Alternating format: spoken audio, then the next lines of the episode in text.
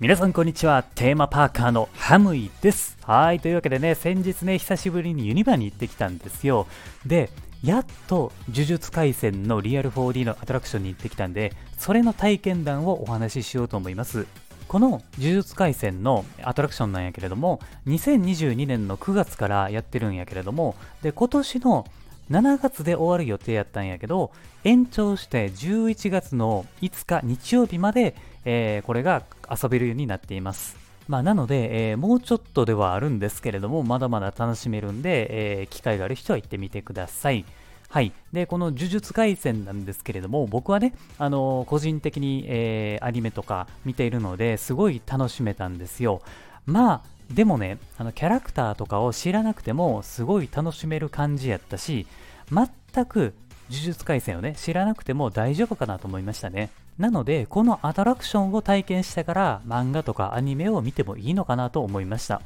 そしてこのアトラクションのあらすじなんですけれども完全オリジナルストーリーになってるんですよ。えー、まあ、簡単に言うとですね大阪に呪術高専の、まあ、学校がね、えー、開校されることになったんですよ。僕たちゲストは、えー、その学校の着工式に招かれていたって感じなんですね。はい。で、そこの校長の黒石っていう人物がいるんですよ。黒い石って書いて黒石なんですけれども、まあこれ、あのー、やっぱ親玉なんですよね。うん、今回のボスなわけですよ。で、このボスがですね、僕たちゲストの呪力を奪うために実は、えー、着工式と見せかけて、えー、罠を仕掛けていたっていうことなんですよね。で、そこで、えー、巨大な呪霊が登場するわけなんですよ。呪霊っていうのはまあ敵っていうふうにあの認識をしてください。そして、この、えー、着工式が怪しいなと思ってね、えー、潜入していたキャラクターたちがいるんです。それが、えー、呪術廻戦でおなじみの虎杖、伏黒、釘崎のね、え、3人なんですよね。この3人が、え、僕たちゲストを助けに来るっていうのが大まかなストーリーの流れになっています。はい。というわけで、このアトラクションの良かったところをですね、3つ挙げたいなと思います。えー、まず1つ目なんですけれども、キャラクターたちのアニメーションがめちゃくちゃ良かった点ですね。例えば、リアル 4D の中でも、えー、進撃の巨人とか、エヴァンゲリオンとかっていうのは CG で描かれてたんですけれども、この呪術廻戦は 2D で描かれてたんですよ。で、めちゃくちゃアニメーションやったんで、すごい滑らかに描かれていて、見ていてめっちゃかっこよかったんですよ。立体になって飛び出すあの視覚効果のところもかなり迫力があって、まあ、VR とまではいかないですけれども AR に近い感じで、えー、僕たちゲストっていうのは呪術廻戦の世界に没入できたところが良かったなと思いました。はい、えー、2つ目なんですけれども各キャラクターの活躍がちゃんと描かれていたことです。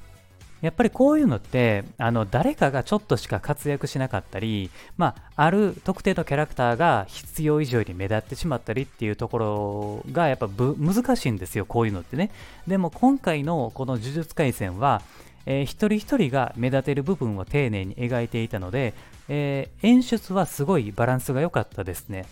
まあ後で言うんですけれども、個人的に1人を除いてなんですけれどもね、うん、これは後で言います。はい。で、えー、各キャラクターの必殺技も一通り見れるんで、まあ、これ呪術廻戦のファンはすごいあの興奮できたんじゃないかなと思います。はい。では最後の良かったところ3つ目なんですけれども、キャラクターがユニバって言ってたんですよ。ここね、すごいなと思ってて、まあ、普通だと、えー、関西以外の人って USJ って言うんですよね。うん。で、その呪術廻戦のキャラクターたちってやっぱ東京の方なんですよ東京の方にもかかわらずこれキャラクターたちがちゃんと大阪に来ている設定っていうことでユニバって言ってくれてるんですよねこれすごいなと思ったんですよだから細かいこだわりがね伝わりましたねうんこれはね非常に良かったですね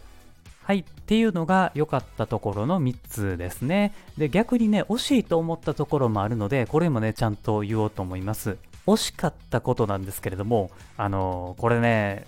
五条先生なんですよ。あの五条悟っていうキャラクターがいるんですけれども、えー、この五条先生がね、登場はするんですよ。めちゃめちゃ良かったんですよ。でもね、個人的に思ってた演出ではなかったんですよ。